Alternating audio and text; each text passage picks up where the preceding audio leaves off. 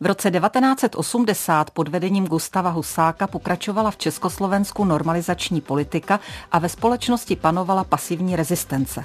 V rozhlase a v televizi se zabydlela zábava, která plnila převážně tendenční a propagandistickou úlohu. Vrcholem slavnostní nálady socialistické společnosti měl být každým rokem silvestrovský program, napěchovaný estrádami a scénkami populárních hereckých hvězd a zpěváků. Jak k dramaturgii posledního dne roku 1980 přistoupila tehdejší hlavní redakce zábavy Československého rozhlasu? Co se naštěstí nevysílalo a o jaké perličky byl posluchač ochuzen? U poslechu vás vítá Lenka Kopecká. Archiv Plus.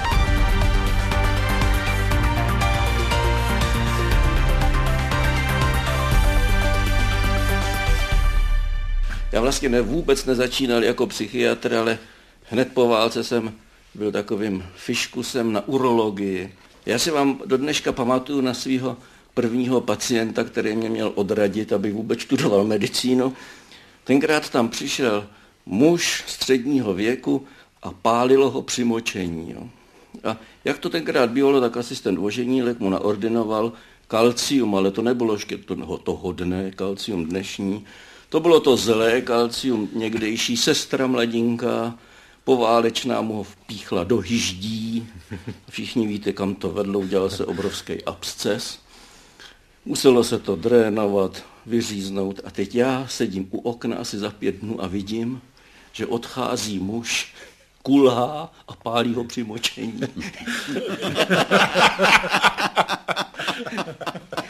Z toho jsem si říkal, pozor, medicína je krásná věda, ale taky trochu nebezpečná. V zimních měsících panuje na chodbách naší kliniky často milosrdné šero. A do tohoto šera nad pracovnou primáře Plzáka pronikavě svítí světélko, nerušit, nevstupovat. Znamená, že kolega velice pilně a intenzivně studuje. Nebo experimentuje. Do nebo, nebo experimentuje, prosím. A byl jsem svědkem toho, jak jednou po takovémto experimentu, jak sám říká, vyšel ještě s takovým tím ne zcela přítomným výrazem obličeje do chodby a naproti němu eh, se ze židle zvedne pacient a povídá tichým nesmělým hlasem, promiňte, nejste vy docentka Skaličková? Poslyšte, tady kolega Faltus si nevym, nevymýšlí. A mně to do dneška není jasný, jak to tenkrát bylo, ale snad je to taková ta, že pacient je takový roz... Měl si říct, promiňte, jedná se o schodu čistě náhodně. Byl to zážitek silný, to mi věřte poslední silvestrovský den roku 1980 posluchači Československého rozhlasu tuto ukázku vůbec neslyšeli, neboť pořad pod názvem doktorské historky se nevysílal. Silvestrovská zábava v době normalizace se utvářela ve specifických kontextech doby ze sdílených zážitků, problémů a tradičních zábavných okruhů lidového krajového humoru, profesního, včetně i toho lékařského. Lékaři jistě byli magnetem pro dramaturgy Československého rozhlasu i televize, zvláště doktor Miroslav Plzák. Už tehdy populární psychiatr, působící na Pražské psychiatrické klinice Fakulty všeobecného lékařství Univerzity Karlovy pod vedením věhlasného profesora Vondráčka, patřil mezi oblíbence. Profesor Vondráček je slavná postava naší psychiatrie. V Praze je velmi dobře znám, dokonce zvlášť ve čtvrti, kde zrovna vysíláme, protože tady bydlel. Ale já si vzpomínám, že jsme oslavovali, myslím, jeho 65. A teď bylo takové trošku jako zamlklo a sekretářka do mě pořád učí, řekni něco, prosím tě, co tady tak. Tak já jsem teď nevěděl. Rychle jsem si vzpomněl, že on je velký gurmán a že, se, že rozumí jídlu a lahůdkám a tak dále. Eh, tak jsem mu říkal, eh, pane profesor, já vám, eh, abych řekl vám upřímně, já docela rád piju šampaňské a teď jsem jako chtěl trochu naznačit, určité šampaňské a tak. A mě nenechal domluvit, říkat, co šampaňské? Víno polosvěta.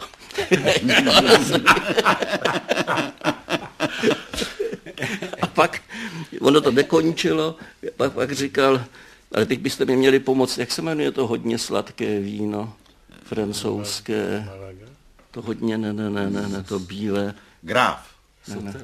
Soter. Soter tak po tomhle neúspěchu, tak jsem ještě se udělal jeden pokus a řek, a já jsem, byla pravda, že den předtím jsem si koupil Sotern, chtěl jsem ho vyzkoušet, protože jsem o něm mnohé četl. Tak eh, mě to blesklo a říkám, a pane profesore, co říkáte tomu bílému francouzskému Sotern? On řekl, k zblití. Silvestrovská beseda Bohumila Bezoušky s lékaři, kteří se pokoušeli o vtipné historky z oblasti chirurgie, ginekologie, psychiatrie či ortopedie, se nakonec nevysílala. Proč tomu tak bylo, se už nedozvíme, ale můžeme odhadnout, že ryze doktorské osobnosti slavnostní zábavní pořad neutáhly.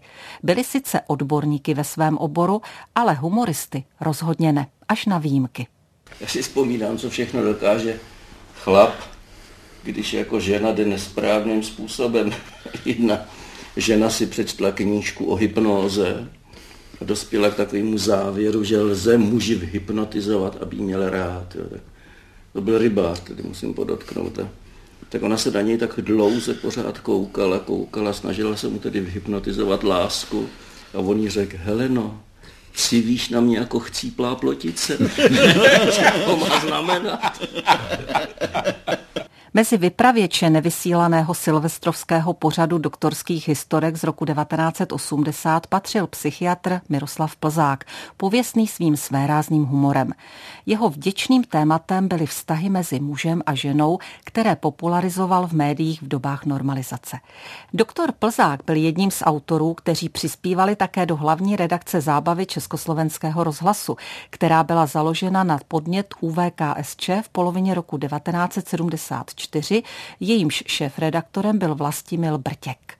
Jen pro ilustraci si pustíme jeho projev z rozhlasového stranického aktivu, konaného v lednu 1975.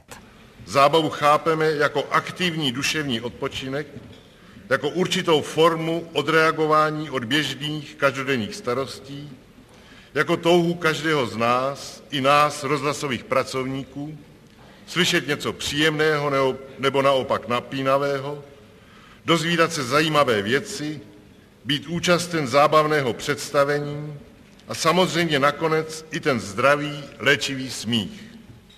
Jde jen o to, kdo se tu má právo smát a komu se směje.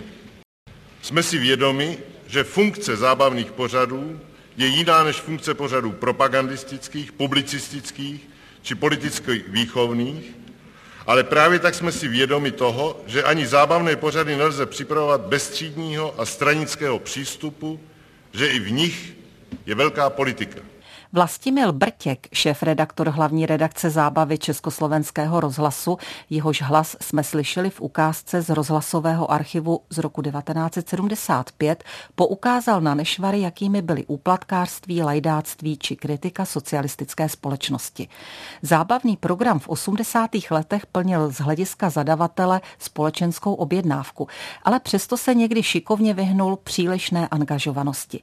Neutrální témata obstála před cenzurou. Všimli jste si, ginekologové jsou strašně nafoukaní. Ty jsou strašně sebevědomí a nafoukaní lidi. Já jsem dlouho študoval, čím to je. A mám dojem, že jsem na to přišel. Oni, když dělají vizitu, tak protože jsou na tom pokoji jenom ženy, jo, tak ať řeknou jakoukoliv volovinu, ty ženský se smějou. Mm-hmm. Jo, to je vede k přesvědčení, že jsou geniální. Historky z doktorského prostředí měly zazářit v silvestrovském pořadu z roku 1980, ale nestalo se tak. Vypravěčské umění se nekonalo a sklouzávalo do laciného humoru až profesního žargonu. Sázkou na jistotu byli především herci, baviči, kabaretiéři, kteří se slovem a humorem uměli žonglovat. Ovšem zdaleka ne všichni se hodili do silvestrovského veselí. Děkuju. Dobrý večer. Já jsem si nemohl jen vzpomenout, jestli je odpoledne nebo večer. Eh, se tak smrklo najednou. No tak je prosinec. Prosinec dny jsou kratší samozřejmě, ale večery už jsou zase dlouhý dost, takže, takže se nám zase ten život prodraží. Dobrý večer a dovolte, abych tedy i já se vetřel se svou troškou do silvestrovského mlejna. No tak nesmíte se divit, že jsem trošku roztržený, eh, tej, eh, jako, roztržitej. To dělá to, že se člověk drží toho hesla, jak žít zdravě po 60. Ne, ne, to ne, to já mám paměť dobrou. Jenom si nemůžu vzpomenout, na který klinice jsem udělal toho posledního bumperlika. Slyšeli jste hlas herce, komika, operetního zpěváka Jaroslava Štercla, nestora českého kabaretu, který bavil posluchače lidovým humorem. V roce 1980, kdy byl připraven do vysílání československého rozhlasu Silvestrovský pořad, bylo Šterclovi 61 let a některé jeho anekdoty už neměly takovou odezvu a sílu. Na vrcholu popularity byl v 60. letech, kdy si psal monology a satirické scénky a byl autorem či spoluautorem různých reví či kabaretů. Uvedu jen některé. Oheň na střeše, strach má velké oči, nevěřte na duchy, pan Morous se nedá, nebo pět neděl v talíři. My si poslechneme scénku z rozhlasového Silvestra 1980 prakticky v premiéře, neboť v témže roce se nevysílala. No to nezapírám, že za mýho mládí moje pedagogy rozčilovaly moje přísně logické odpovědi. To se mě ptal pan, pan ředitel. Štercle dneska je tak krásně. Proč máš nad hlavou otevřený deštník? Prosím, když prší, tak mi ho fotr nepučí. To se mě taky ptali u přijímací zkoušky na gymnázium. Proč píšeme štercle ve slově Vyšehrad tvrdý i? No, protože tam sídlila Libuše a ta je ženského rodu. Odpověděl jsem a tím byl můj osud spečetěn. Vzali mě na studia, aby ze mě byl intelektuál. Agent Lamoun. Eh, gentleman. Ale i to se mění. to se stalo zrovna jednomu pánovi na Silvestra. Vyšel takhle v tom podroušeném stavu z dámského záchodku. To pozoruje s hrůzou ta paní, co tam má ten dispečík.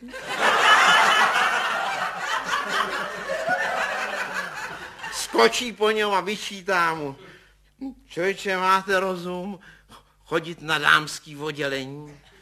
Přece tam máte na dveřích jasně napsáno M a Ž. M a Ž.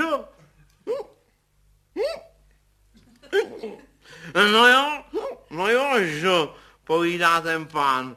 Ž, Ž, já, já myslím, že jsou to gentlemani. Posloucháte Archiv Plus. Osobnosti a události ve zvukových vzpomínkách. Premiéra v pátek po 8. večer na Plusu. Posloucháte Archiv Plus zaměřený na ukázky z nezařazeného silvestrovského pořadu roku 1980.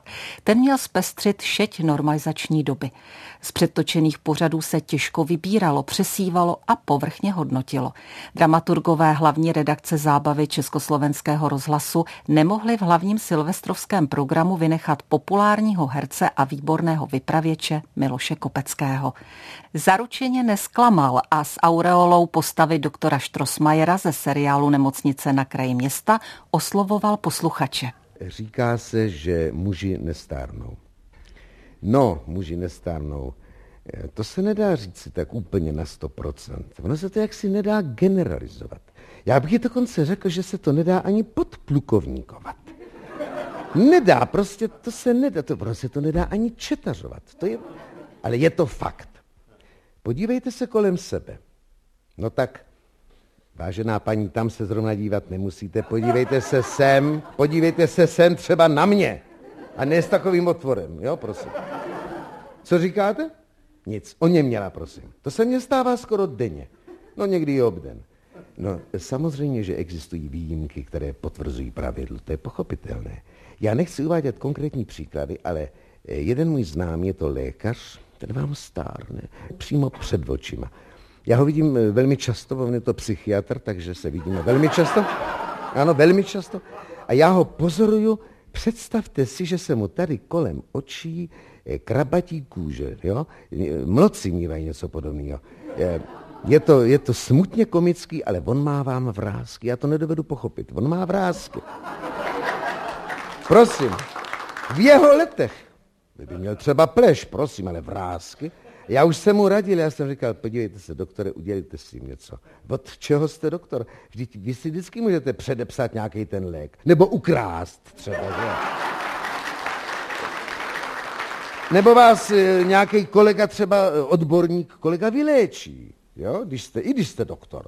Jsou takové případy přece. A on, že ne, a že ne, a že nepůjde k doktorovi, a že nepůjde do toho kosmetiáku, a že si nenechá šponovat kůži, že už je sám dost přešponovaný. Já ho úplně chápu. Denně k němu přijde 20-30 lidí a někdy i navíc, navíc ještě já. A to je pořád něco. Jeden říká, mě svírá můra na prsou, druhý říká, mě žena škrtí pod krkem. A nebo komplexy například. Eh, komplexy, že ano, eh, komplexy méněcnosti, strašidelná to věc. Takový ty případy, kdy malej, eh, malej, jak si pomenší, méně vzrostlý muž si myslí, že je Napoleon, to už se dneska skoro nevyskytuje. Ne, dneska máme daleko složitější případy. Dneska máme případy, že si blbej myslí, že je chytrý. Slyšeli jste mistra monologu Miloše Kopeckého, který oplýval citem a vkusem pro inteligentní humor. Jeho monolog ze scénky Muži nestárnou se do vysílání silvestrovského maratonu v roce 1980 bohužel nedostal, i když by se do hlavního pořadu večera, kabaretu, hodil a nezaváněl by tendenčností. Humoristická a zábavná témata byla v některých případech pojata satiricky směrem ke kapitalistické společnosti, záporným jevům, ať už vypočítavosti nebo hrubosti. Dramaturgové a autoři zábavných pořadů sáhli i po tématech týkajících se obecně společenských problémů, například mezilidských vztahů, stravování, sportovní tématiky, oblíbených televizních seriálů a historek z divadelního prostředí. Já jsem vám poznal jednoho ředitele podniku, kterému se každou noc zdálo, že vyhrožoval vrátnému. A ten člověk se vám probouzel denně celý spocený. Víte, jak skončil? Ten skončil tak, že vystupoval ze služebního vozu před závodem a přelejzal plot, aby nemusel kolem vrátnice. No na to musíte mít strašný nervy poslouchat tyto případy. To přímo na zdraví, jak si to nepřidá, že ano. Není proto divu, že e, psychiatři rychle stárnou. Ovšem my, kteří jsme normální, například já, e, tedy my, co se živíme normálně, my ne. No, tak tedy zase třeba já, abychom mluvili o někom jiném. Já vypadám úplně stejně, jako když mě bylo šest let. Fakt. Ano, ano, já už jsem se narodil jako starý. Já si vzpomínám, že když jsem přišel do první obecný, že žadstvo vstalo, protože se domnívali, že vešel pan učitel. Já už tenkrát vypadal jako po flámu. A, a nebyl jsem. Jako dneska nejsem žádný. Pravda je, že tenkrát jsme tedy měli trošku méně vlasů, to je fakt. Ale jinak, kdybyste viděli moji fotku z těch šesti let, tak byste řekli, to je celý on, to je celý on. A to tam prosím, nejsem celý. Nebo jiný můj přítel je Roubík. Ten ještě na smrtelné posteli vypadal na necelých 65 let a to už mu bylo celých 67. A tvářičky, tvářičky jako malé děťátko. Jako dětská prdelka. Ale nejenom to. On i tak mluvil, on říkal, děči, šeščičko, pučinko a čík. No, byl obrovský rostomilej. A druhý můj kamarád, já měl dva kamarády, no, dva kamarády. My jsme vůbec byli Nobel rodina. My jsme všechno měli dvakrát. Dvě vily, dvě postele, dvě boty, s bráchou, že ano. No, tak ten se ženil v devadesáti. Tedy musel, musel.